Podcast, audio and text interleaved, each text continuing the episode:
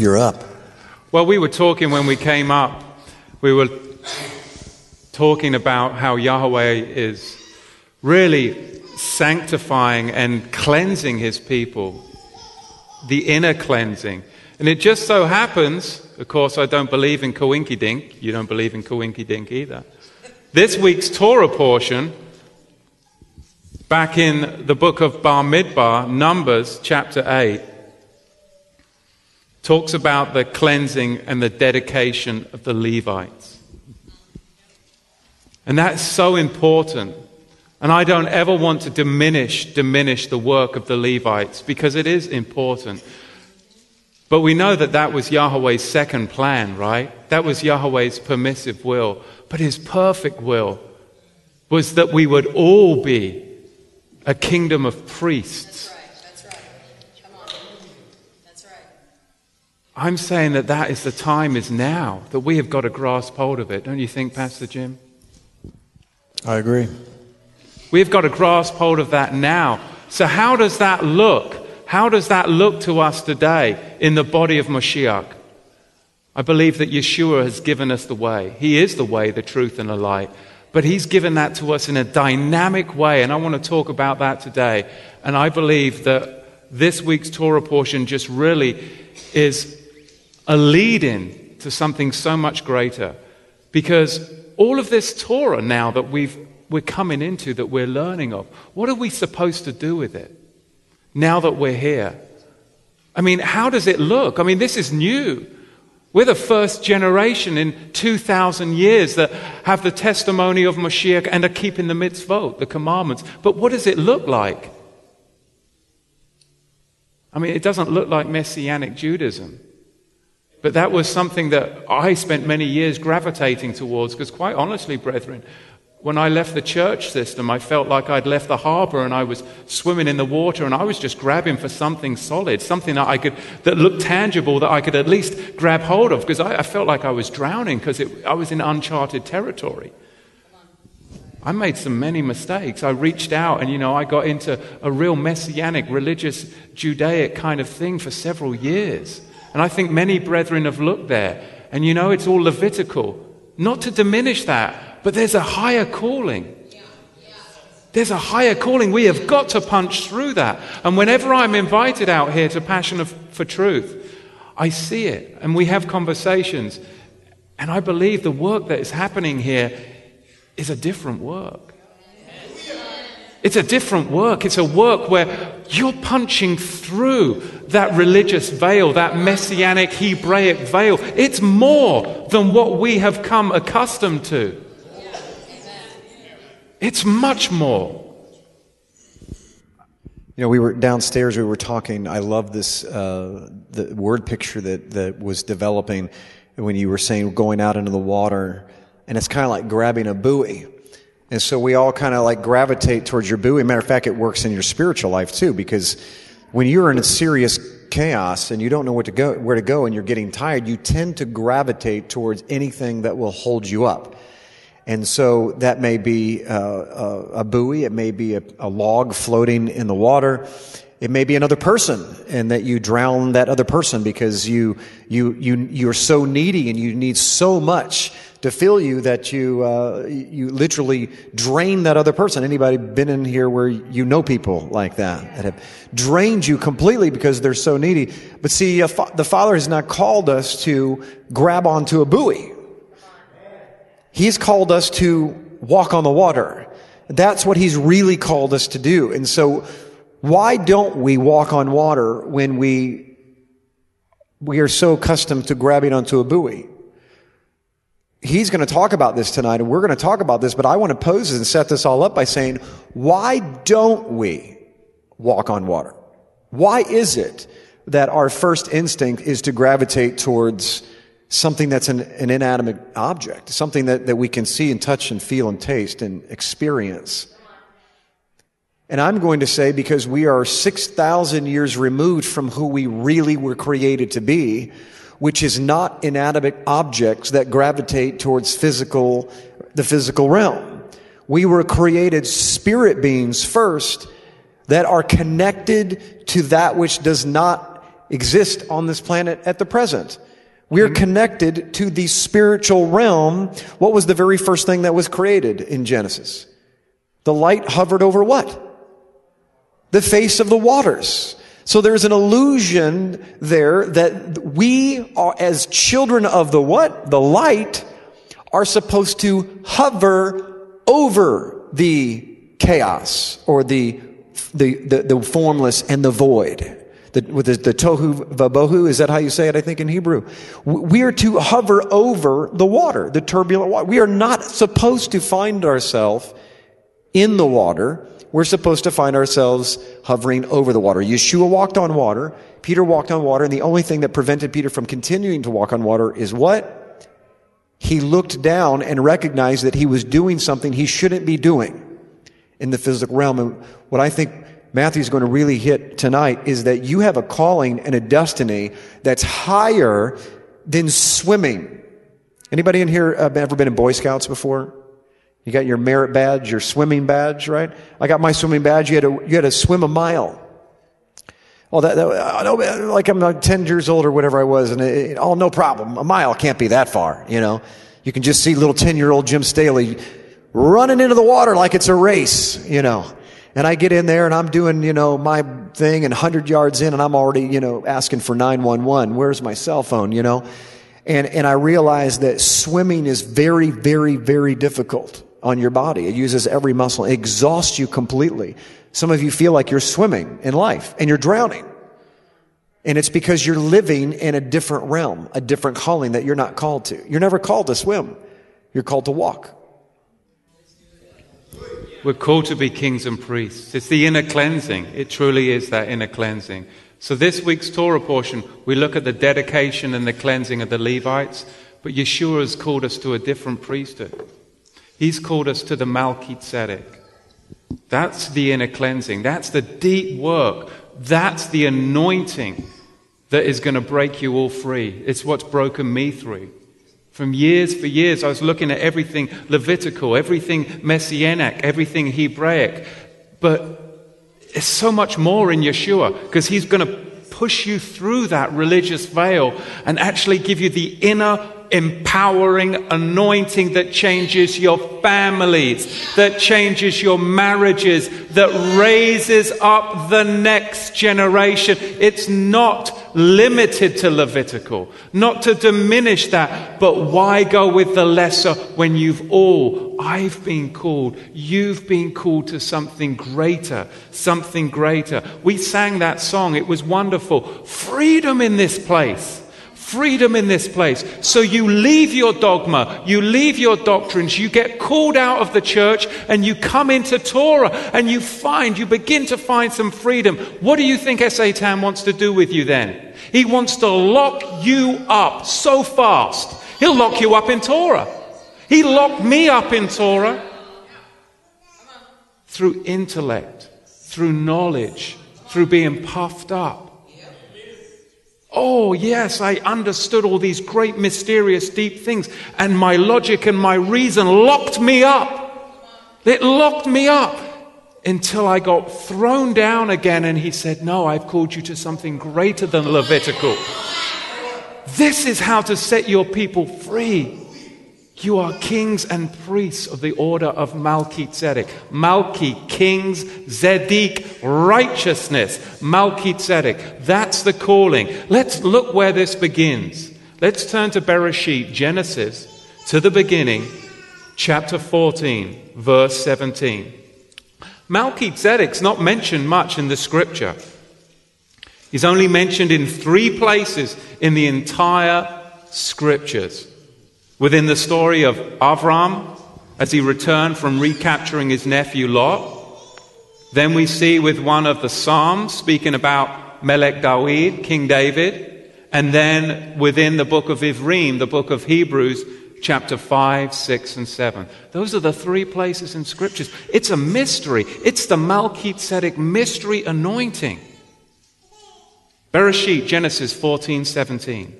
Then after his return from the defeat of Chedorlaomer and the kings who were with him, the king of Sodom went out to meet him at the valley of Chebar. That is the king's valley. And Melchizedek, king of Salem, brought out bread and wine. Now he was the Cohen, the priest of Elohim Most High. He blessed him and said, Blessed be Avram of Elohim Most High, possessor of the Shamayim, the heavens, and the Eretz, the earth. And the blessed be the Elohim Most High, who has delivered your enemies into your hand. And he gave him 1/10 of all. The king of Sodom said to Avram, Give the people to me and take the goods for yourself. And Avram said to the king of Sodom, I have sworn to Yahweh Elohim Most High, possessor of the Shamayim and the Eretz, the heavens and the earth, that I will not take a thread or a sandal thong or anything that is yours.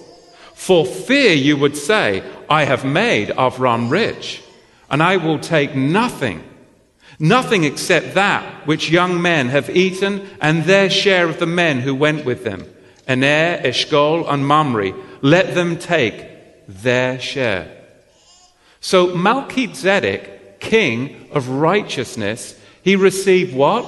1/10 of the spoils of Avram's victory against who? Chedorlaomer. The key to the beginning of unraveling this mystery of Melchizedek anointing, which I believe Yahweh wants to place on all of us. On all of us. Turn with me to Tehillim, Psalms 110, and we'll see where this Melchizedek speaks again in the scripture. Tehillim, Psalm 110 and verse 1, it is written, Yahweh, pay attention to this. Pay attention to this and pay attention to your various translations, because many of you would be reading from, say, the King James Version or English versions of the Scriptures, and the majority would be taken from the Masoretic text. This is the buoy again I gravitated towards because it seems secure. Everything Judaic, Hebraic, Messianic. But the Masoretic text is a very, very new manuscript. And in fact, 134 times Judaism has altered that manuscript when it obviously speaks about Yeshua. 134 times, and here's one of those instances. Yahweh said to my Adon, Sit at my right hand, until I make your enemies your footstool. Yahweh shall send the rod, the scepter of your strength out of Sion. Rule in the midst of your enemies. Your people shall be willing in the day of your power, in the splendors of set apartness, from the womb of the morning. You have the dew of your youth. Yahweh has sworn and will not lie so as to repent. You are a Cohen, a priest, Leolam Vayed, forever and ever. After this, after and in the order of Melchizedek. Look at verse 5. Yahweh at your right hand. Many of your translations, it doesn't say that. They replaced it with, what did they replace it with? Somebody. Adonai. But it doesn't. It's Yahweh at your right hand. So verse 5 qualifies what? Verse 1. Who sits at Yahweh's right hand? Yahweh sits at Yahweh's right hand. How can that be so? It's got something to do with the Melchizedek. Verse 5 qualifies verse 1. But the Masoretes had to take that and take it out. Because, brethren, it's not about the buoy, it's about the Melchizedek anointing. He shall shatter kings. The first mention in Scripture is very important. Where do we find the first mention of Melchizedek? It's after a war with what? With kings. So the second mention we find, something to do with the Melchizedek shall shatter kings in the day of his anger. He shall judge among the nations, and he shall fill the places with the dead bodies, and he shall wound the leaders over many countries. He shall drink of the brook in its direct way. Therefore shall he lift up the head. A connection. Now turn to Ivrim, Hebrews chapter 5, verse 5. We're going to follow this crimson cord, this thread from the Torah. We've seen it now in the Psalms. Now we go into the Brit Hadashah. Ivrim, Hebrews 5, verse 5. So also Moshiach did not glorify himself so as to become a Kohen Hagadol, a high priest, but him whom he said, "You are my son today, I have begotten you," just as he also says in another passage, "You are a priest forever according to the order of Melchizedek." It's interesting here now because in the Greek language it's written kata ton taxin Melchizedek, and it means taxin, the Greek word taxin, it means order, as in a sequential order in the proper sequence or array of something. It's the sequence, the sequential order, the proper array of the Melchizedek. Now, a better example of this Greek word taxine comes to us in Luke chapter 1, verse 5, where Yochanan ha-Maccabeel, John the Immerser's father, Zacharias, was placed in the taxine, the order of Abijah. Talking about a Levitical, but it's an order. It's a specific order. The order of righteousness. An order of righteousness. Because it says in Luke chapter 1, verse 5, regarding Zacharias and Elizabeth, or Elisheba, Yochanan ha-Maccabeel's parents, that they were both Tzaddiks. They were both Tzaddiks, but they were within an order of Levi or a taxin. So when the writer of the book of Hebrews, bear with me because I'm going to try and thread the needle here. When the writer of the book of Hebrews quotes Psalm 110,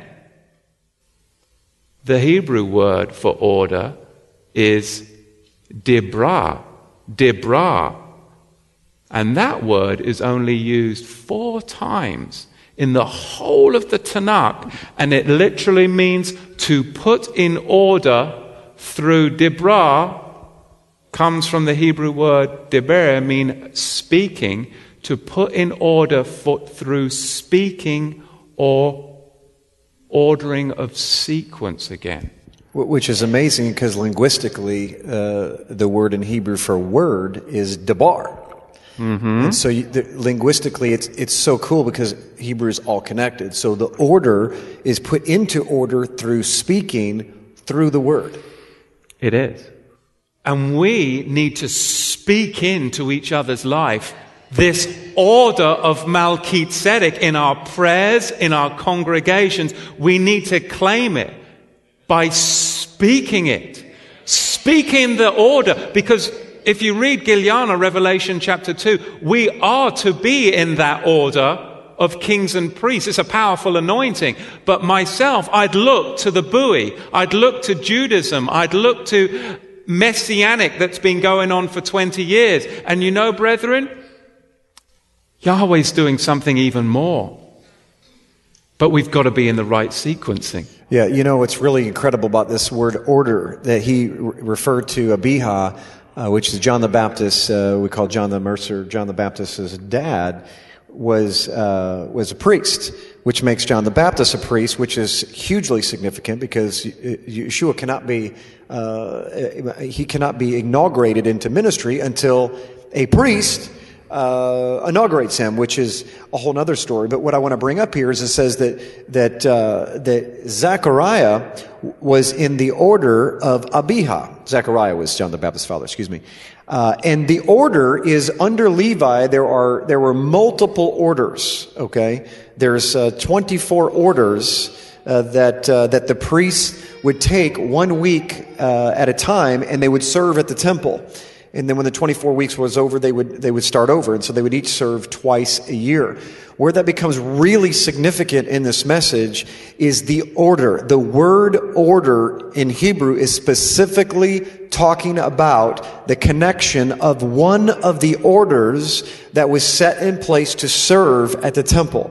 They all took their place like clockwork. They knew exactly what their calendar was. They knew when they were going to have to go serve at the temple. Everything was clockwork, year after year, month after month, decade after decade, generation after generation, until there was one order that rose above and said, this is the order that I want to serve at my temple. And we are a temple of the living Eloah, right? So if there's an order spoken by the writer of the book of Ivrim, Hebrews, then we see an order in the Levitical order through the parents of John the Immerser. Then we should be able to, by going back to the Melchizedek, we should see some ordering, should we not? Or is that just me? I'm thinking we should see some ordering, some sequencing. We should see some reference to it with the Melchizedek. So where else in the scripture do we find a reference to a person whose king is righteous? Melchizedek, a Melchizedek. Turn to Kepha Bet, 2 Peter. Not somewhere you would think to look. Kepha Bet, 2 Peter chapter 2, verse 4. Now, I'm going to give you the literal translation, because we do understand in the King Jimmy they added grammar. They just took the liberty to, add the Queen's grammar. But the Queen's grammar doesn't exist in the Greek. But they wanted to put the grammar in to help you understand. But maybe they're trying to help you understand doctrine and dogma, and we don't want that tonight. We just want what the Scripture literally says. Is that true? I mean, that's what I want. So let's give you the literal translation of Kepha Bet, chapter 2, verse 4. For if Eloah's messengers who sinned did not spare, but with chains of thick gloom, having cast them down into Tartarus, did deliver them to Mishpat, judgment, having been reserved, and the old world did not spare, but the eighth person, Noah, of righteous, a preacher. Let me say that again. But the old world did not spare, did not spare, but the eighth person, Noah, of righteous, a preacher, did keep a flood on the world of the impious having brought, and the cities of Sodom and Gomorrah having turned to ashes. Now, going back to the scripture of first mention, was Sodom and Gomorrah mentioned in context with the Melchizedek? Yes, right? So now we're looking at the eighth person, Noah, of righteous, a preacher. The passage doesn't say that there were 7 others that were saved with Noah. It doesn't say that in the literal translation. It says that Noah was the 8th preacher of righteousness. Zadikah. That Noah was the 8th preacher of righteousness.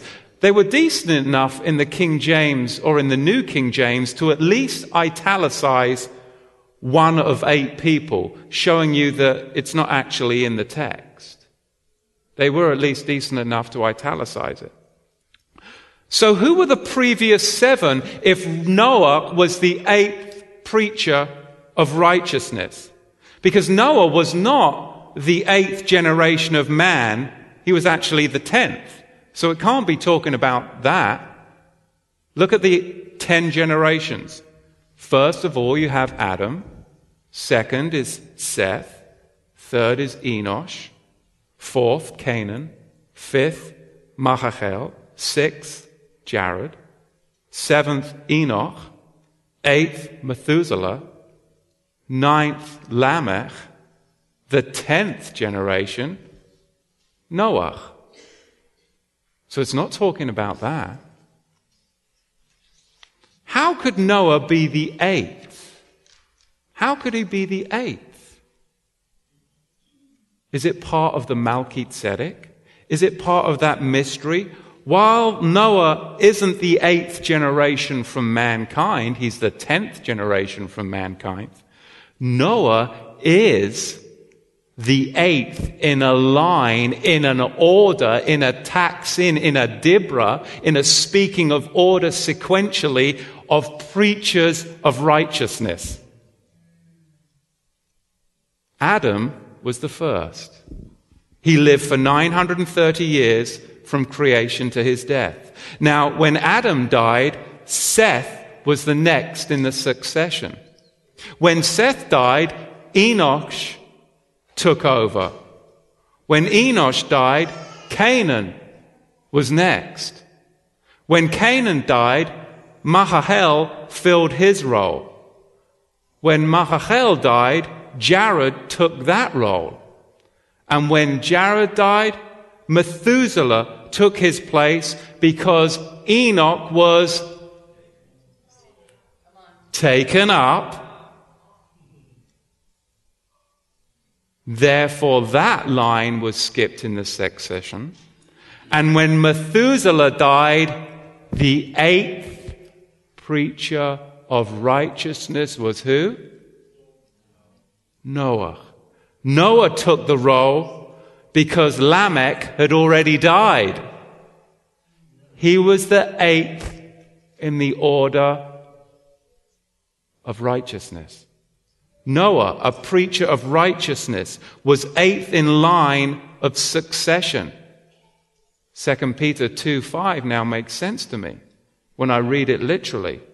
From Adam. Now, if Noah was a preacher of righteousness from his generation, then who was in the sequence of Melchizedek priests who were serving in this priesthood when Avram rescued Lot and gave a tenth? Who was the Melchizedek then?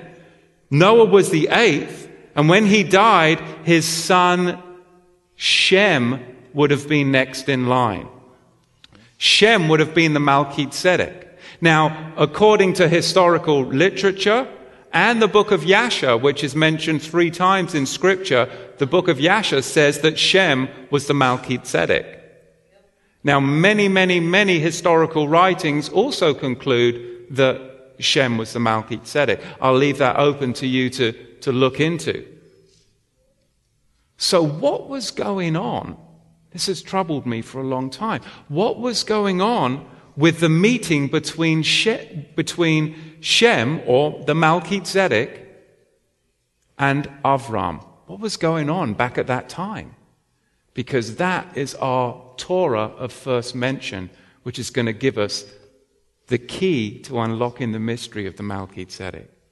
Now, what had Avram had done? He had just defeated 4 kings in a battle. The Battle of the Kings. He had just defeated Amraphel, Arioch, Chedorlaomer, and Tidal. They had made war against Sodom and taken Lot captive, right? Now, King Chedorlaomer, he's mentioned specifically in the meeting with Melchizedek and Avram. If you look at Bereshit, Genesis chapter 14, verse 17. Then, after Avram's return from the defeat of Chedorlaomer and the kings who were with him, the king of Sodom went out to meet him in the valley of Shevna, which is the king's valley. Look at Bereshit, Genesis chapter 14, verse 18. And Melchizedek, king of Salem, brought out bread and wine. Now he was a Cohen of Elohim Most High.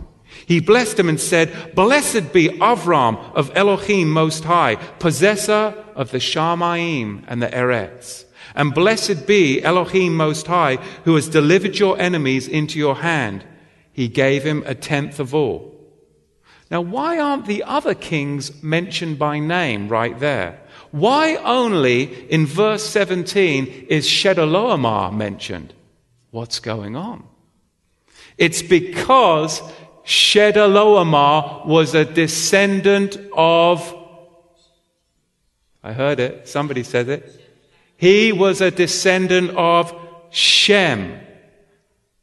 because Chedorlaomer was the king of Elam, Genesis chapter 14, verse 1.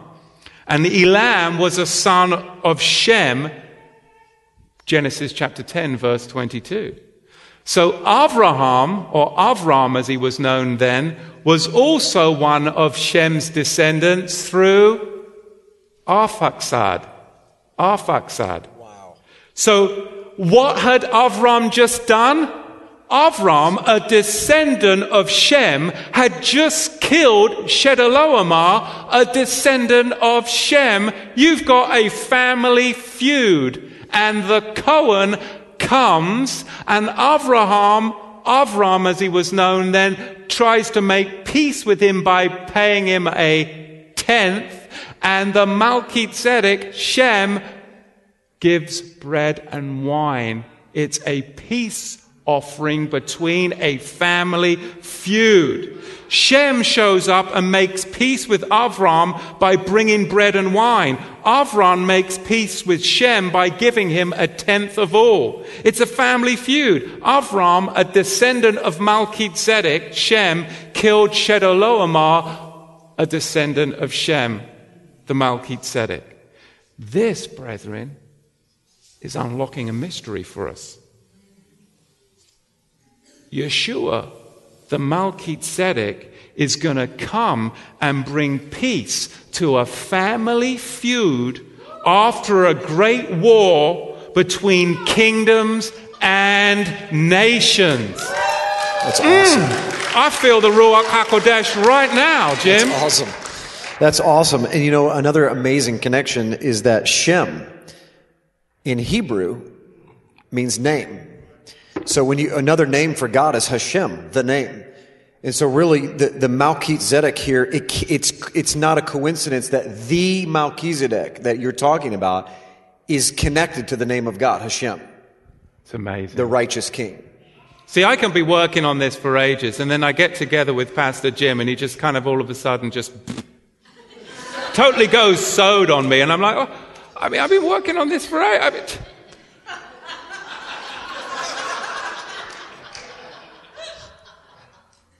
Carry on. Page 3.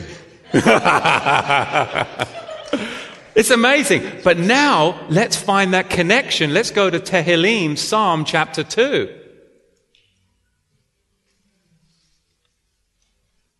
Now, this is a Melchizedek psalm. This is a Melchizedek psalm, and it's quoted in the book of Ivrim, the book of Hebrews, which is all about, it's not about covenants. That's what they told me back in the church. Well, the covenant has been passed away, and now we've got a new. No, there is a better priesthood. There is a greater. It's about priesthood. The book of Ivrim is about priesthoods. It's not about covenants. Covenants is in italics in the book of Ivrim, at least in the King Jimmy, back where I come from. It's about priesthood. This psalm is quoted in Hebrews chapter 1 and chapter 5.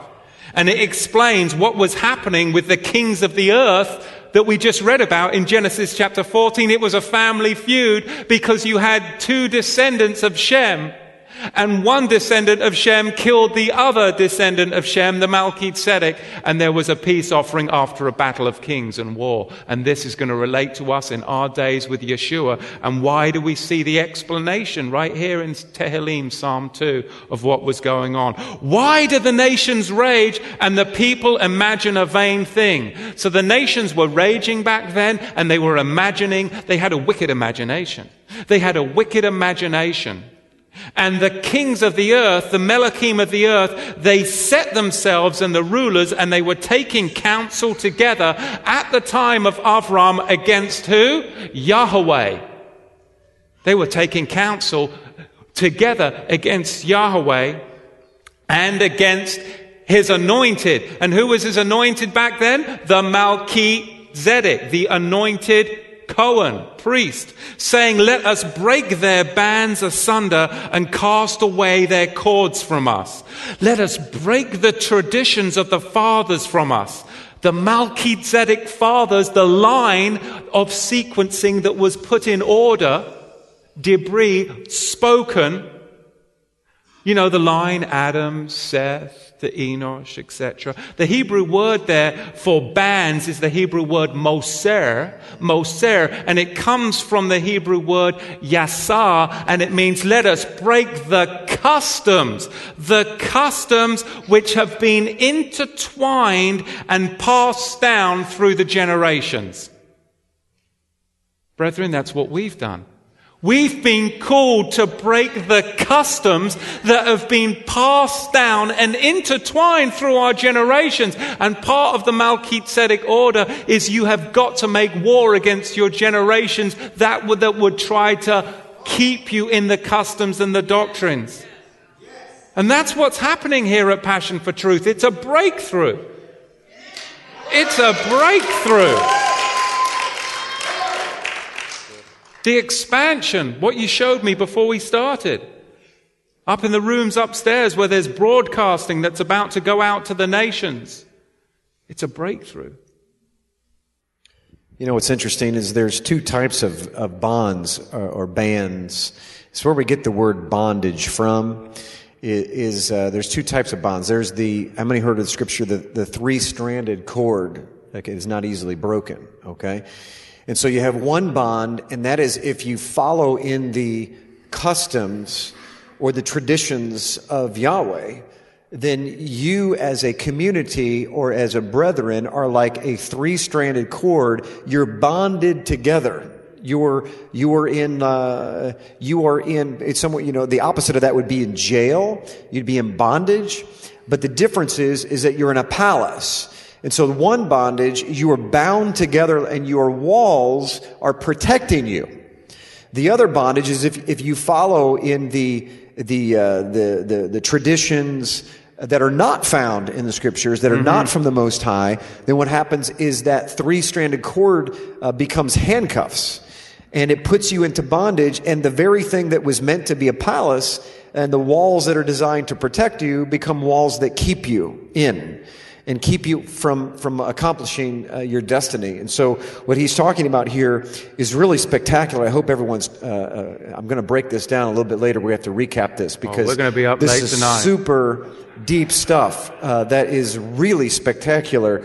I'm really blown away. But the nations are raging because of what? He wants to break the traditions that Yahweh put forth. We can't break those traditions. No. Because not all traditions, can we admit, are bad. You know, there are good traditions in our culture that we need to uphold. And Yahweh puts forth traditions himself. He says, and they're called, how many heard the path of righteousness? Did you know the Hebrew word there is not paths of righteousness? Go look it up. It's cycles of righteousness is what the Hebrew word is. It's not path. The word path is derech in Hebrew. The word that is in that particular scripture is we follow in the paths of righteousness. That is a linear idea, a path of righteousness. Yahweh says, no. I know my sheep. If I put them on a path, they'll just keep walking right off the cliff. So I want them to go in cycles. So where they learn over and over again the holy cycles of God. Everything is cyclical with Yahweh. Everything is circular. This is why you look in the Shemaim, what do you look in the heavens and what do you see? Do you see diamonds or do planets are round and stars are round? Our globe is round. Our minds are round, most of us. Everything that we do points to the idea that everything is in cycles. Children learn through what? Tradition and cycles. You give them the wrong tradition, guess what happens when they turn 50? They have a really difficult time getting out of that mindset or that tradition because they've been walking in a cycle of unrighteousness or a cycle that's not holy or set apart. It's amazing. So if this Psalm 2 is explaining what's going on back in Bereshit 14, look what it says in Tehillim Psalm 2 verse 4.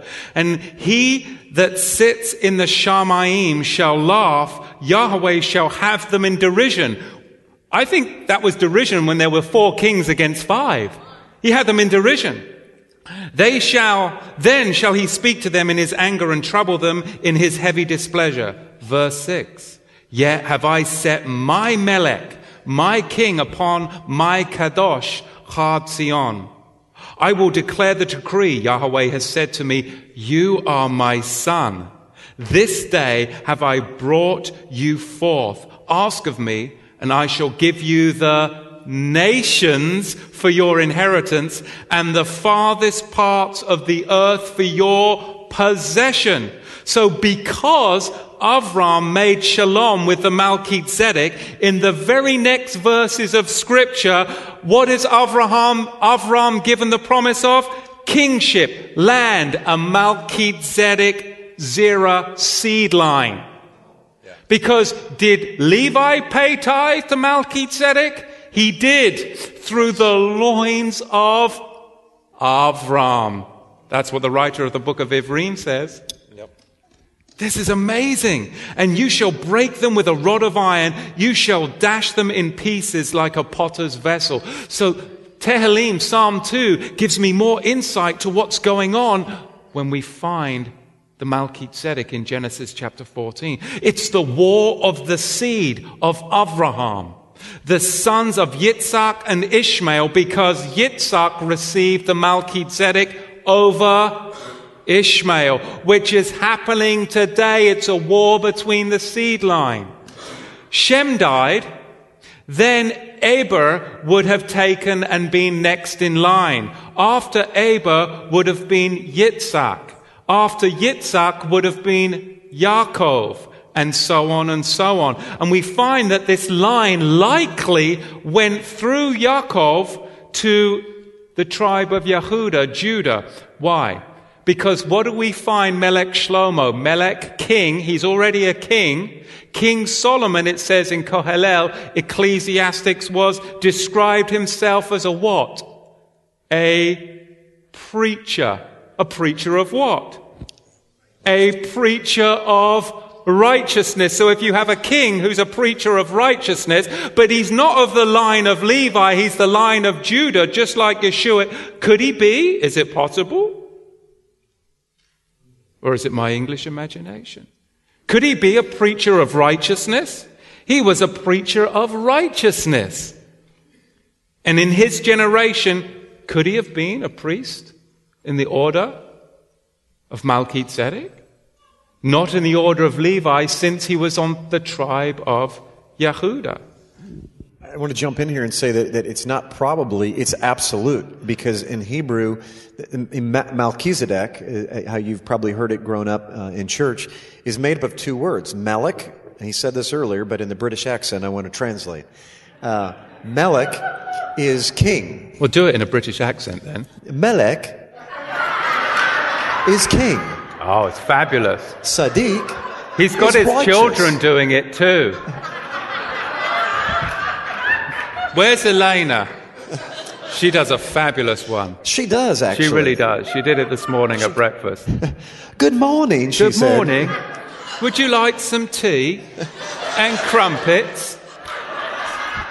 And some new shoes. But no, seriously. You shush. Melech means king. Oh, you can't do that. Zedek is Sadiq, which means righteous, so it's king of righteousness. And so Noah is a preacher of righteousness, okay, higher, the Bible says, than any other person, more righteous than any other person of that land, which makes him, literally, he's doing the role of a king, is he not? He is the one that even Yeshua is compared to, because Yeshua saves us, if you will, from the world. And so Yeshua is a king. Noah is a king. Now, what's really amazing is what he's saying is Solomon is literally a king.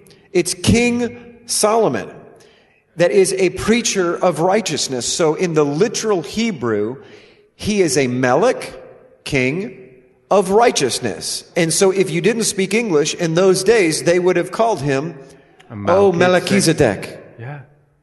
Oh, Melchizedek. Yeah. So today we've created a role, like this, almost like a new position called Melchizedek, you know.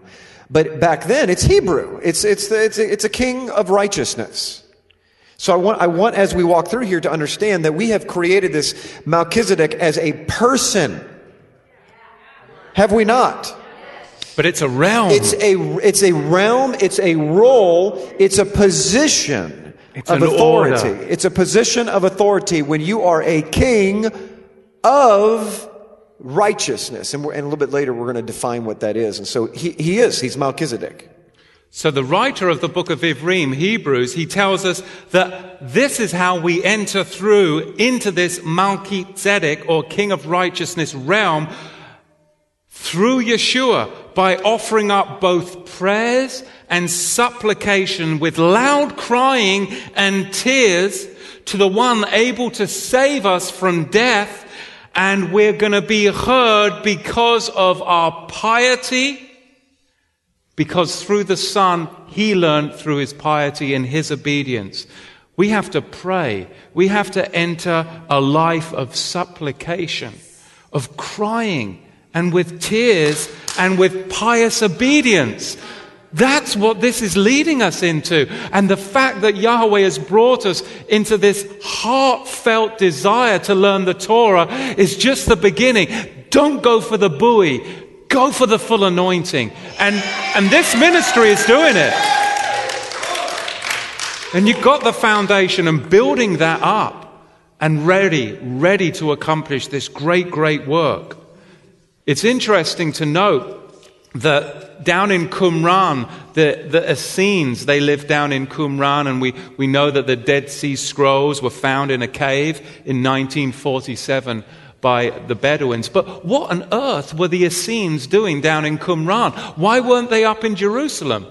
Because who was up there? It was a corrupt Herodian priesthood that was led by a high priest that wasn't qualified called Caiaphas.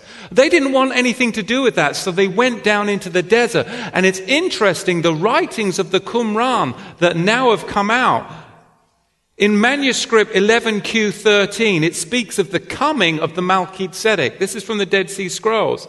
It talks about this Essene sect, that the Melchizedek, the King of Righteousness, this sect, they believe that the King of Righteousness was an ever-present hope, an imminent reality that was going to come in their life. How about us? I mean, have we forgotten this? That's my expectation. An ever-present hope and reality that I can grasp a hold of this mystery and I can apply it to my life, and it can affect my life and my family's life, all of our lives. The Essenes believed the Melchizedek and Moshiach, Messiah, were interconnected. Their expectation was for Melchizedek to appear. He was then an exalted divine being, so much so that in modern manuscripts, where you find Yahweh, in the Dead Sea Scrolls, you would find Melchizedek. I'll give you an example. Yeshayahu, Isaiah 61, verse 2. In our Bibles, it would say, to proclaim. Now, Yeshua quoted this when he went up to the synagogue. Yet in the Dead Sea Scrolls, it's different. In our Bibles, it says, to proclaim the acceptable year of Yahweh and the day of vengeance of our Elohim, to comfort all that mourn. But in the Dead Sea Scrolls, it says, to proclaim the acceptable year of Melchizedek and the day of vengeance of our Elohim, to comfort all that mourn. And did the Melchizedek Yeshua speak this psalm? Excuse me, this prophet? Yeshayahu, Isaiah? He did, before the synagogue. Note, it's interesting, that in the reign of Melech David, King David, the Zadokites suddenly appear as priests. They suddenly appeared in 2 Samuel chapter 8. The Zadokites. Zadik. Linguistically, they have the same three-root Hebrew root to them. Zadi, Dalet, Kuf. Zadokite, Zadik. And they are priests that remained faithful to the king. Is that what we're called? They remained faithful to David. Matter of fact, that we were talking about this last night, and we were like high-fiving all over the place. I mean, because it was like amazing what Yahweh was revealing. But Zadok, the priests of Zadok, right? It says will never be without someone to serve at the altar. Is only the order of Zadok. And so we looked at it, and it was incredible because, as he said, it's the same exact word in Hebrew as Sadiq, which is Sadi, Dalit, Kuf. Now, in Paleo Hebrew, the pictograph Hebrew, it's really telling.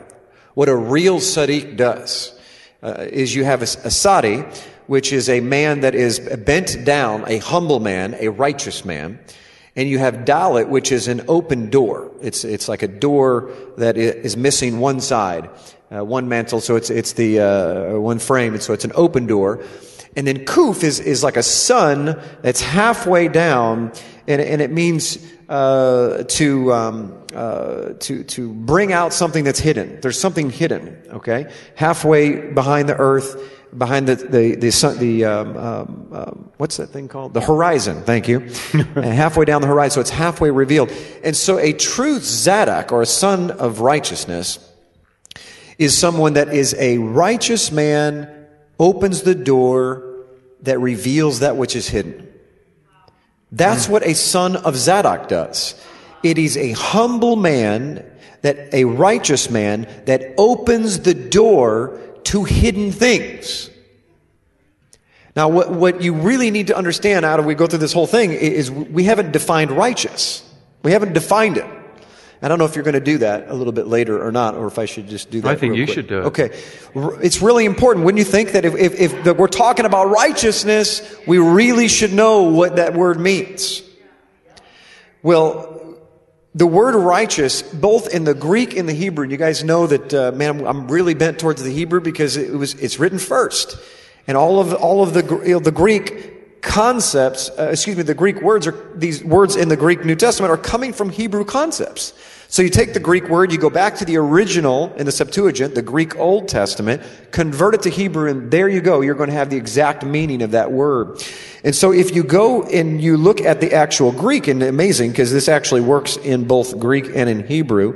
When you look at the Greek word is actually diakonos. And you can read in the Strong's yourself if you want. But the diakonos in Greek, it says, one of the definitions is keeping divine laws.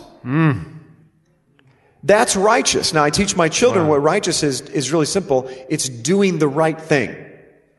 It's a good description. It's doing the right. What is the right thing? What he says is the right thing. Makes sense to me, right? But if you go back to Hebrew, the Hebrew word for righteous is tzaddik. And the meaning of tzaddik is to be just, lawful, someone that is just in government, right in conduct and in character, correct, right, or lawful. Now, I don't know about you, ladies and gentlemen, this changes everything. If you go back and look at every single New Testament scripture that says the word righteous, lawful, full of Torah, it changes everything. Yes. It changes everything. Matter of fact, let me just do this for fun. I'm just going to randomly pick a verse in the New Testament. If we could take 1 minute here, and we're going to read it with Hebraic eyes. And we're going to read it with. We're going to stop Greeking each other out. You're Greeking me out.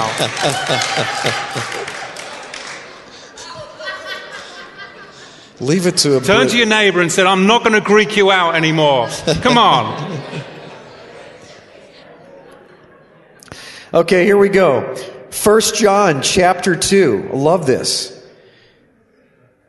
It says in verse 28, "And now, little children, abide in him, that when he appears, we may have confidence and not be ashamed before him at his coming. If you know that he is righteous, you know that everyone who practices righteousness is born of him." Do you see how the definition radically changes when you define it by the Bible? Righteousness is keeping the divine laws of God, which is what makes you right in his eyes. When you're wrong in his eyes, it's because you did something against what he said. So what he says is, if you know that he, Yeshua, is righteous. He says he kept the law of God perfectly. So he's righteous. He's perfect righteousness. He's the king. He's the Melchizedek. But you know that everyone who practices doing the right thing, keeping the divine laws of God, is born of him. This is why in Matthew chapter 7, when the Pharisees stand before God, and they're all excited. I can see them just giving each other high five. You know, we're going to make it in. And Yeshua actually, as the judge, looks right into their eyes and says, "Depart from me, for I never knew you. You are workers of lawlessness." Unrighteous. You did not do what my Father said to do. Therefore, you are not a son of righteousness. It is only the sons of the righteous king that get to serve at the altar. This is why the Melchizedek is so huge and so important. That's so deep. That's really good. But I was looking to the wrong altar. I was. But the writer of the book of Ephraim says, we have an altar that's outside of the gates that they have no right to eat of. It's not the Shalameen offering that's going on that altar that you can take home and eat. If you want that, go to the Levitical order. Not to diminish it, but do you want that one, or do you want to go outside of the gates? And you don't get to eat from that altar, because on that altar is another sacrifice. The greater work, the work of redemption, the Melchizedek Yeshua on that altar. Okay, now I got to jump in, because you just hit something awesome. All right, you guys need to know what he's talking about in the literal of the actual altar. He's not being figurative by saying that there's an altar outside of the walls of Jerusalem. There literally was an altar outside the gates of Jerusalem where they did one single sacrifice, and that is the red heifer sacrifice. It was a clean place. The Bible calls it a clean place. There was a bridge that was built only when they needed the red heifer sacrifice that instituted this week's Torah portion. I'm going to stand up in just a second.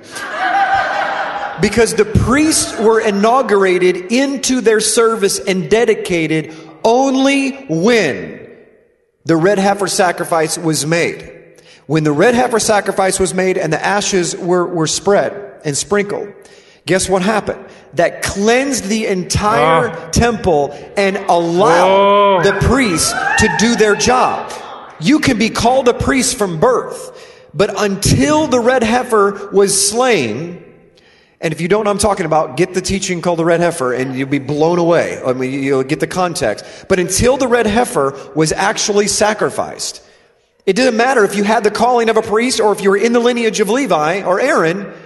Until that happened, outside on the Mount of Olives, you could not start your ministry. Because you're defiled unless you get onto that. So what happened? Guess who gets to operate at the altar that is outside of the gate? One single person. It is the Kohen Haggadah. It is the high priest that operates and works within that sacrifice that inaugurates the entire temple into service. And who is that high priest? The Melchizedek. It is the Melchizedek, the king of righteousness, that was sacrificed in the exact place of the red heifer, cleansing all of the Israelites who were called from birth, from Mount Sinai, to be priests. But they could not enter into their calling until the sacrifice was made.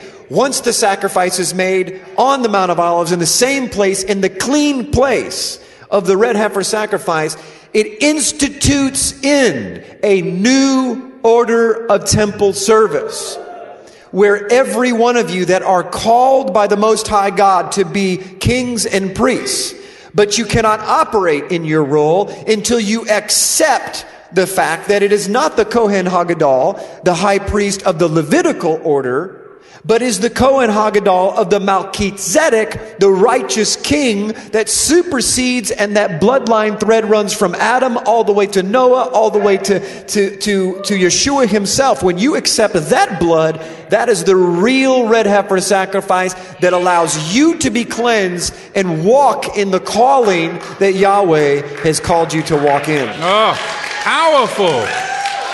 Powerful. But we've got to move away from corruption. And that's what the Qumran community, they've moved away from Caiaphas's corruption. They've moved away from the Herodian doctrines and dogmas and religious system of corruption.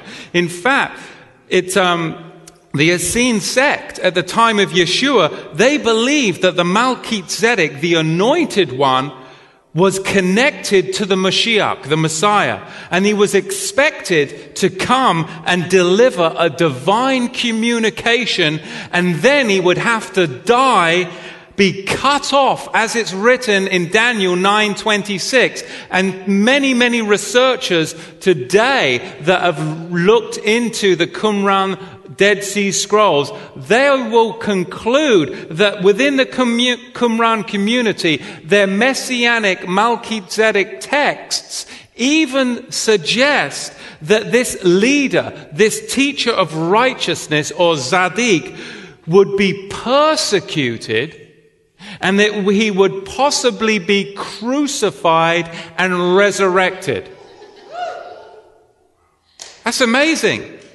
Researchers that have, whether it be the Copper Scroll or other researchers that have dug into these texts, you do realize that the Israel Antiquities Department, they didn't release the Dead Sea Scrolls for a long time because they weren't sure what it was going to reveal, because it might affect some dogma and some doctrine. And many scholars who've actually read the Dead Sea Scrolls and come to the conclusion that they did expect the Melchizedek to be persecuted, to be divine, possibly crucified and resurrected, they're no longer allowed to teach in universities. They've been shunned. And they actually expected it in their lifetime. In their lifetime. They did. Because of the Daniel 9:26 that says 483 years from the giving of the decree, the Mashiach, the anointed one, the Melchizedek, would be cut off. Yep. And if you go 483 years from the decree, that was the expectation. It's right at the death of the Messiah. But you have to be a priest, a Kohen, right, before you can offer a sacrifice. Right? You have to be a Kohen, a priest, before you can offer a sacrifice. The high priest stands to officiate over the sacrifice. Only once it's fully consumed, that sacrifice, can he sit down. He stands. He has to wait until it is finished. Wow. Prophets have a divine message. Priests have an altar and a sacrifice, and kingdoms have to have a king. So if Yeshua is this Melchizedek that we've been talking about, that we've been discussing and thinking about, and it relates to us today, there has to be some perfect sequencing that we're going to see in the scripture that will unveil this mystery. Matthew 1, Matityahu, chapter 1 and chapter 2. What does it establish that Yeshua is? It establishes that Yeshua, through the genealogies, that Yeshua is a melech, a malki, a king. Matityahu 1 and 2 solidly establishes that Yeshua is a Malki. He's a king. He's a king. The mantle of priesthood is always handed down through cleansing. We see it in this week's Torah portion, the dedication and cleansing of the Levites. The Melchizedek is no different. It's no different at all. It's handed down through mikveh, ritual immersion. The mantle of priesthood must be handed down through ritual immersion. You saw the Levites, they shaved themselves from head to toe, they're ritually immersed. Nothing different with the Malki Tzedek. It has to be handed down through mikveh. If Yeshua is already a Malki, he's already a king. It's solid. Matthew 1 and 2, the genealogies, that's what they're there for, to establish that your Yeshua is a Malki. But now we want to see where that transference happens, because the book of Ivrim says there's a transference.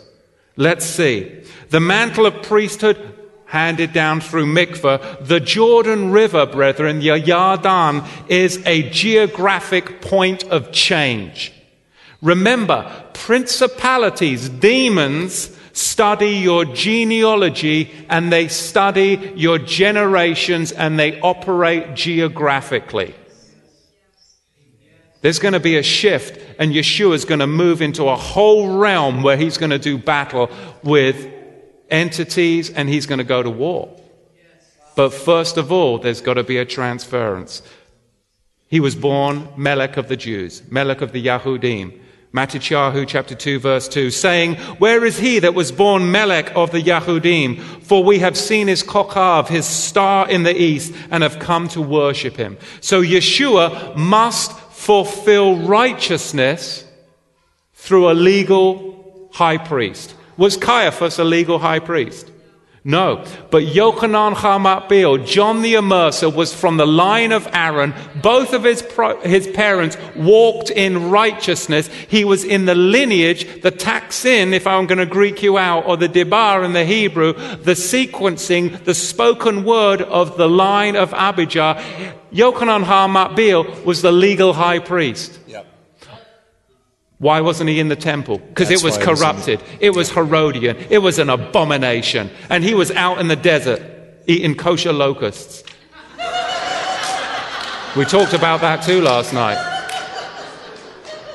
We won't go there. We continue on. Matityahu chapter 3 verse 13. He always gets a little nervous with me up here in my red disco shoes. Then came Yeshua from Galilee to the Jordan River, to Yochanan to be immersed by him. But Yochanan forbade him, saying, I need to be immersed by you, Yeshua. And you come to me? And Yeshua answering said to him, allow it to be so now. Listen to this. For this will allow us to do what? Fulfill all Zadokah. What happens when a king fulfills righteousness? Yeshua is a king. He goes into the water as a king, but he comes up out of the water as a king who's fulfilled all righteousness. He comes up as a Malki Tzedek. That's right. This is where it happened. This is where it happened. Right here. This is the transference of power and authority and anointing that you and I are inheritors of. This is it. They had to fulfill all righteousness and it had to be passed down through the righteous priesthood of the order of Aaron by the legitimate Yahweh divine Kohen Haggadah, Yochanan the Immerser. This is why, ladies and gentlemen, the scriptures, that Peter freaked out when he found out that all these people accepted the Messiah and they said, we're going to follow Yeshua. And he said, have they been baptized? This is why the scriptures command that you become immersed 2 ways, both in fire and in water, because he's connecting you to 2 things. He's connecting you to that you, it's just as Yeshua was the beginning of the immersed one that brought in the Melchizedek high priesthood, if you will, that new order. You can't be a Melchizedek son unless you are also mikvahed in the same way. You couldn't follow a rabbi in the first century unless you were mikvahed. You couldn't do it. There is a transference, as he is saying, but what I want to bring up here is there's 2 types of transferences. There is by water, which is the transference of the Malki Tzedek, order of lineage. But which order are you going to be in? Which order are you going to be? Meaning, what is your instruction manual? When you follow a rabbi, you are mikved into their yoke, it's called in the first century. You're mikved into their yoke, which meant the way that they interpreted Torah. Their exegesis, okay? Is that what it's called? How did they interpret the scriptures? The fire, being immersed by the Ruach HaKodesh in the fire, points you back into the only other place in the history of the Bible where God's people were immersed in fire. And that was 1,200 years to the day before Acts chapter 2, when they were immersed in fire on Mount Sinai, when the fire of God came down and hovered over the people over Mount Sinai and said, I am burning out of you all of your Egyptian traditions and doctrines of men, and I'm going to bring forth as gold. This is not just conjecture. This is why fire is mentioned so many times in Scripture, of burning chaff, of burning all of the things that aren't of Him, because the fire burns away your old life, whereas the water gives you new life. Do you understand what I'm saying? The fire burns away your old life, and the water gives you new life. This is why, and it goes in that order. This is why when you have a real fire that burns down an entire forest, guess what happens? The water and the rain come, and new life comes. Nothing happens in the natural realm of new life until the earth is mikved. The earth, this is why Noah's flood had to happen. The earth had to be mikved so that the new order could be reestablished. Hallelujah. When we get mikved, like 40 people got mikved last week, you are mikved into a new order. Is this making sense? Rabbi, teach us more. This is good. And those that aren't following Yeshua, they're going to get mikved into the new world order. Right? Let's get back. But if Yeshua then gets the transference from the legitimate high priest, Yochanan HaMakbi, or John the Immerser, he goes into the water Amalek, but he comes out Amalek Zadik. But Yeshua still has to deal with the corrupt Caiaphas. How's he going to deal with it? Through the Torah. Let's turn to the book of Vayikra and establish a precedent. Vayikra, Leviticus chapter 5. The trespass offering.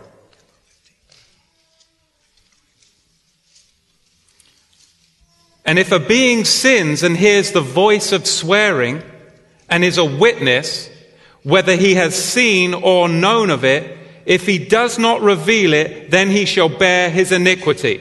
What does this mean? If someone swears this oath, and you hear them, and you're a witness to something, and you know of something, and you know of the truth, but you don't reveal it, you're in sin, and you're going to bear iniquity. That's what this means. Now look at Vayikra, Leviticus 10, verse 6. And Moshe said to Aaron and to Eleazar and to Ithamar his sons, uncover not your heads, neither tear your clothes, lest you die. What would happen if they tore their clothes as priests? They would die. You rip your priestly garments, you annul your position, you're disqualified, and you're going to die. Now look what Yahweh did. He made a special provision because he doesn't want any accidents. Exodus Shemot 28 verse 32. Now there shall be a hole in the top of it. This is the priestly garment. And in the midst of it, it shall have a binding of woven work all around the whole of it, as if the whole of strong armor, so that not be torn. The priestly garments, Yahweh's mercy, his rachamim, he makes a special provision so that they wouldn't accidentally tear their garments, annul their priesthood, and be killed. He puts a double weave of armor around the garments of the priests so that it's not going to tear on accident. Now let's see how Yeshua establishes it in the natural. He's just established his priesthood in the supernatural. Now he's going to establish it in the natural. Matityahu, Matthew 26, verse 57. And they were there that laid hold of Yeshua. They led him away to Caiaphas, the Kohen Hagadol. Where the Sophrim and the Zachanim were assembled. But Kepha followed him from afar off to the Kohen Hagadol's place, and went in and sat with the Avadim to see the result. Now the main Kohanim priests and the Zachanim elders and all the Sanhedrin sought false witnesses against Yeshua to put him to death, but they found none. Yes, though many false witnesses came, yet they found none. And at the end, two false witnesses came and said, "This fellow said, I am able to destroy the Bet HaMikdash, the temple of Eloah, and to build it in 3 days." Verse 62. And the Kohen Hagadol stood, this is Caiaphas, and he said, "Don't you respond? What is all this that these witnesses against you?" Did Yeshua respond? No, he kept silent. And the Kohen Hagadol, the high priest Caiaphas, answered and said to him, "I put you under oath." What oath? He puts him under the oath of Leviticus 5. He puts him under the trespass offering. So now, if Yeshua knows something that's true and he doesn't speak it, then Yeshua is a sinner and he can't provide your redemption. That's right. But what happens? Caiaphas puts him under the oath of Vayikra, Leviticus chapter 5. "I put you under oath before the living Eloah that you tell us whether you are the Mashiach, the Son of the Almighty." Does Yeshua know the truth here? He has to speak it. He has to speak it. So now Caiaphas invokes the law of the trespass offering. Yeshua has to answer him, or he would have been a sinner, he would have been defiled, and he would have been disqualified to represent us. So then Yeshua, verse 64, says, "You have said it." That's not good enough. Yeshua has to say it. It can't be Caiaphas who says it. "You have said it, nevertheless, I say to you," not Caiaphas, "I'm going to speak it according to Torah because you've invoked it, so now I know the truth." And he says, "After this you shall see the Ben Adam, the Son of Man, sitting on the right hand of Yahweh." Psalm 110, he's a Melchizedek, Yahweh at the right hand of Yahweh, coming in the clouds of the Shamayim. Then the Kohen Hagadol tore his clothes, saying, "He has spoken blasphemy." He's disqualified in the natural realm. He is no longer a high priest. Before witnesses, he's going to die. He just ripped his priestly garments. He just disqualified and established again that Yeshua is the legitimate Kohen Hagadol. Can we get an amen from that? It's amazing. It's good. And guess what, brethren? What was the next sacrifice that was going to go up on the altar? There was no priest to officiate all over it. The next sacrifice that was going up on the altar was Yeshua officiating over his own sacrifice, because Caiaphas was a null and void and couldn't officiate over Yeshua's sacrifice. Hallelujah. Oh, hallelujah. Hallelujah. That's good stuff. Oh, amen. And the sacrifice that he's talking about, for those of you that are new, is the Passover sacrifice. Yes. The Kohen Hagadol, the high priest, was the only one that could officiate over that. He disqualifies himself. Yeshua is the only true legitimate high priest and the Passover lamb. I need a cup of tea. And the writer of the book of Ivrim, he knew this. Look what it says in Ivrim, Hebrews 7, verse 20. "Inasmuch as he," Yeshua, that's the Malchizedek, "was not made priest without an oath." He wasn't made priest without an oath. He was made priest by the oath that Caiaphas invoked. He was not made priest without an oath, for they have become priests without an oath, but he became a Kohen because of an oath. the oath of the trespass offering, the ultimate test of qualification for priesthood. Look at Ivrim, Hebrews 7, verse 28. For the Torah makes men Kohanim Gedolim, who have human weakness, but the word of the oath, what oath? We just found out. But the word of the oath, which was after the Torah, appointed the Son who has been perfected forever and ever. That word of the oath appointed the Son as the Melchizedek. Not only Yochanan HaMakpil, John the Immerser, but Caiaphas invoked the word of the oath. And Yeshua said, you said it, but I have to say it. Yes, the Son of Man I am, coming on the clouds. And he disqualified himself, did Caiaphas. And Yeshua officiated over his own sacrifice. Caiaphas needs to die. He's going to die. In the witnesses of the Zakanim, the elders, the leaders, and the Sanhedrin. But now look at Yeshua. Remember, the writer of Hebrews quoted Psalm 110 verse 4, order. It's the Hebrew word dibra, literally means he was put in order through speaking. By the word. By the oath. He was put in order through speaking. We see how we're setting you up? Can you say, I'm setting you up? I'm setting you up. We're setting you up. It's a conspiracy. But it's a biblical conspiracy of revelation. It's amazing. Woo! Now, we've got some details that we've got to fill in. Yochanan, John chapter 19, verse 23. Because now if Yeshua is the Kohen Haggadol, is he the Kohen Haggadol? He's the high priest. Look what happens. Then the soldiers, Yochanan, John 19, 23. It's going to get good. When they impaled Yeshua, they took his garments and made 4 parts, to every soldier a part, and also his coat. Now the coat was without seam, woven from top throughout. They said therefore among themselves, let us not tear it, but cast lots for it, to see who it should be, that the Katuv, the scriptures, might be fulfilled, which said, they parted my clothes among them, and for my robe did they cast lots. Therefore these things the soldiers did. Let us not tear it.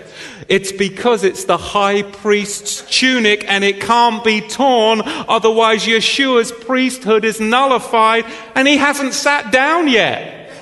Right? He has to do the work. Now look at Hebrews chapter 10, verse 9. Then he said, behold, I come to do your will, O Yahweh. He takes away the first sacrificial system, that he may establish the second. By that desire, we are now kadosh, through the offering of the body of Yeshua HaMashiach once for all. And every Kohen stands daily serving and offering the same sacrifice, which can never take away sins. But this man, after he had offered one sacrifice for sins, Leolam Vayed, sat down at the right hand of Yahweh, waiting from then on until all his enemies are made his footstool. He's quoting the one and only Melchizedek text in the entire Old Testament, apart from Genesis 14. The high priest can only sit down once the sacrifice is fully consumed. As high priest, he has to stand until the sacrifice is completed. Yeshua can't sit down until it is finished. Luke 7, verse 28. For I say to you, brethren, among those that were born of women, there is not a greater Navi, a greater prophet than Yochanan HaMakpil. Do you realize John the Immerser is a greater prophet than Avraham? A greater prophet than Moshe Rabbeinu, Moshe our teacher? He was the greatest prophet. Greater than Daniel, Yeshayahu, Yirmiyahu, greater than them all. Yochanan HaMakpil, the greatest prophet. Yet Yeshua says this, but he that is least in the kingdom of Yahweh is greater than he. Why? This is where it really hits us hard. He who is least in the kingdom of Melchizedek, in the realm of Melchizedek, he who is least in the realm of Melchizedek is even greater than the greatest prophet in the order of Levi. You've got to transfer realms. We've got to bust through that religious messianic veil and transfer realms. Because even if you're struggling, brethren, and we all struggle, even if you're struggling, get into the realm of the Melchizedek, because even least within that realm is greater than the greatest prophet of the order of Levi, because then you're yoking yourself with, like Pastor Jim said, that red heifer sacrifice on an altar which they don't have the right to eat from. Outside of the gates, it's walking in prophetic and apostolic authority. It's the Melchizedek ministry is greater than any other ministry. Why aren't we moving in Yahweh's divinely given Melchizedek authority in our assemblies? I mean, ministry, your ministry, the ministry that Yahweh's called you to is a ministry of resurrection. And resurrection comes from Elohim. And resurrection is a permanent rule of service that doesn't pass away. And that is what Yahweh's calling you all to. So right now, brethren, I'm saying that if you want to make a commitment and you want to come up front, and I'm sure you don't do this often, but I just feel led. If you want to make that commitment to walk in the Melchizedek priesthood under Yeshua, or you want to make a commitment to Yeshua right now, I want you to slip your hands up, and elders, have a look around and see. Slip your hand up, because you need to have somebody come and minister to you and pray for you and help you. Help you in that anointing. Elders, look around at those hands. Look around at those hands. Elders, deacons. These people, they want to make that commitment. Pastor Jim, I'm going to ask you just to take over and this should totally, if you raise your hand tonight and you want to do that, as soon as the service is over, if you could please meet over here, and some of our prayer leaders and elders will meet with you. But I hope the scripture, at the end of the day, the scripture that I'm going to quote really will mean a lot more to you. When it says that when the priest did the sacrifice, he had to do what? Stand. Until when, Matthew? It was finished. Until it was completely finished. So you remember when the scripture says, when all else fails, stand. Stand. Stand. It's not just a good cheerleader message. No. It's not just metaphorical or figurative. Yahweh, every detail, every jot, every tittle is there for a reason. He says that when in the middle of the sacrifice, in the middle of the turbulent times, in the middle of your life, and when all else fails, you don't know what to do. Stand. Do you realize what he's saying? He's saying you are a priest. Don't back down. Stand. And wait for me to finish the work in your life. Then when I'm finished, you can sit. And you will sit at the right hand of the right hand. Because you are a son of righteousness. You are Ben Melchizedek. Hallelujah. You are the son of the King that brought righteousness. Matt Hoffman, could you come up and play keys for just a second? Abba wants to encourage you tonight. This is not just information. No, this is bigger. This is huge information. This is his information. Do you remember with the great prophets, when they came back to Jerusalem and they discovered the Torah scroll, what did they do?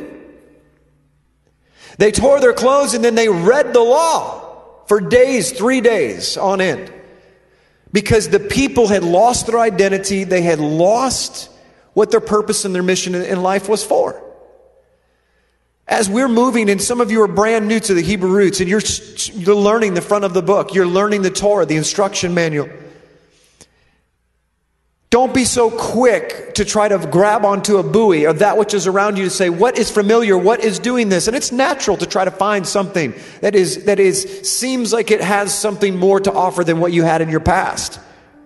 But what the truth of the matter is, what you really need is to understand that you are a priest in the order of Melchizedek, and you have been given the order, not just of an order. You've been given the order to carry out the righteousness in this world, which is doing the right thing. It's doing what Yahweh says is His divine laws. When you follow Yahweh in His laws and you follow the King in His laws, guess what happens? You get to live in the kingdom of righteousness. You see, it's not about what you do. It's about what He did. Now, we all heard this our entire life. You know, it's all about what He did. But it really, truly is about what He did. He established a new order, and He requires you to follow Him in that order. When you follow in the order of the Son of the Living God, a Son of the King of Righteousness, you are given the scepter of righteousness. Do you understand what the scepter is? The scepter is the power stick. It's the stick of power, is what it is, that allows you to accomplish His will on earth through you. I'm just a shepherd, a leader, one who is from a pasture. I pasture. That's where the word pastor came from. A shepherd who pastures the sheep. He does not desire to do His will through a pastor. He desires to instruct the people through the pastures so that you can do the work that you're called to do. Why is it we've all grown up with the idea that it's us that do the work and you that just listen and go, wow, I don't want this to be this kind of message. I want you at home to understand that you have the breakthrough that you're looking through already. You've just not grabbed home that you are a son of the living God. You are of the righteous order of the Melchizedek. Live as a king. Live under the righteousness of the divine laws of Yahweh. There is no other definition of righteousness. You can say that I'm righteous because He's righteous, and you're right. That gets you in to the kingdom. But where do you want to live in the kingdom? Do you want to live eating the scraps from the table? Or do you want to sit at the right hand during the marriage supper of the Lamb? Would you stand with me tonight?